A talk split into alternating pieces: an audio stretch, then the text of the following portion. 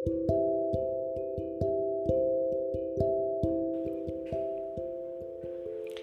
నేస్తాలు. ఈరోజు మీకు ఒక పక్షి గురించి చెప్తాను. పక్షి అంటే అది మామూలు పక్షి కాదు. రోజు మనం చూసే పక్షుల్లో ఆ పక్షి ఉండదు. అసలు అది ఈ కాలం నాటి పక్షే కాదు. మన రాముల వారి కాలంలో ఉండే పక్షి అది. దాని పేరు జటాయువు. ఎప్పుడన్నా ఆ పేరు విన్నారా మీరు?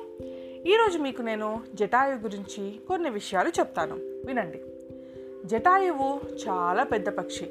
అది రెక్కలు విప్పితే ఆకాశం కప్పేసినట్లు ఉంటుంది.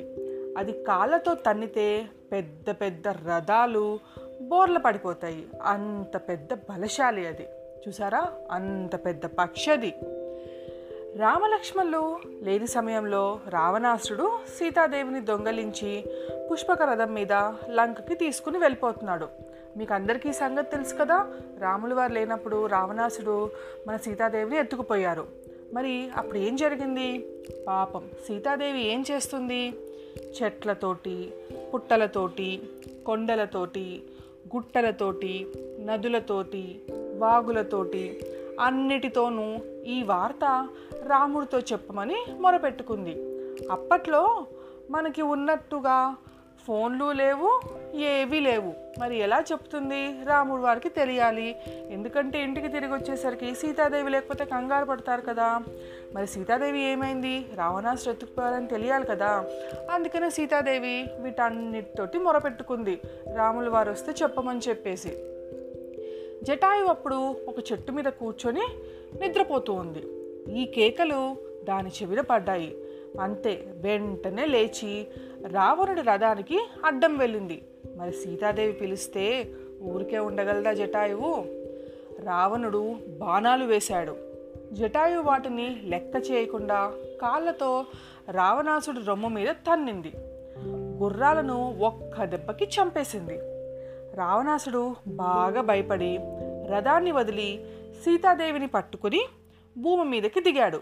జటాయు కూడా కిందకి దిగి వచ్చి రావణాసుడి మొహాన తన్నింది. చూసారా మన జటాయు అంటే మామూలు పక్ష. అతని కిరీటం పోయి దూరంగా పడింది. మరి రావణాసుడు ఏం చేశాడు? సీతాదేవిని వదిలిపెట్టేసి భయపడి పారిపోయాడు అనుకుంటున్నారా? అయ్యో అస్సలు కాదు. అప్పుడు రావణాసుడు ఏం చేశాడంటే కత్తి తీసి జటాయు రెక్కలు నరికివేశాడు ఇంకేం చేస్తుంది? రెక్కలు పోవడంతో జటాయువు కింద పడిపోయింది. దానికి దాని రెక్కలే బలం. ఆ రెక్కలు లేకపోతే ఏం చేస్తుంది? ఆ విషయం రావణాసుడికి తెలిసి ముందు రెక్కలే నరికేశాడు. నరికేసి సీతాదేవిని ఎత్తుకుని వెళ్ళిపోయాడు. జటాయువు అలాగే కొన ఊపిరితో రాముడు అక్కడికి వచ్చే వరకు పడి ఉండి సీతాదేవి వార్త అతనికి చెప్పి అప్పుడు కన్ను మూసి చనిపోయింది. జటాయు మరణానికి రాముడు చాలా విచారపడ్డాడు. దానికి దహన సంస్కారాలు చేసి స్వర్గం ఇచ్చాడు చూసారా జటాయు త్యాగం తన గెలవలేనని తెలిసి కూడా అధర్మం జరుగుతుంటే ఓర్చుకోలేక చివరి వరకు పోట్లాడింది. మనం ఎప్పుడన్నా కొన్ని విషయాలు మనం ముందు కళ్ళ ముందు జరుగుతున్నా అది తప్పు అని తెలిసినా ఆపము. మనకెందుకులే అని వెళ్ళిపోతూ ఉంటాము. కానీ అలా చేయకూడదు.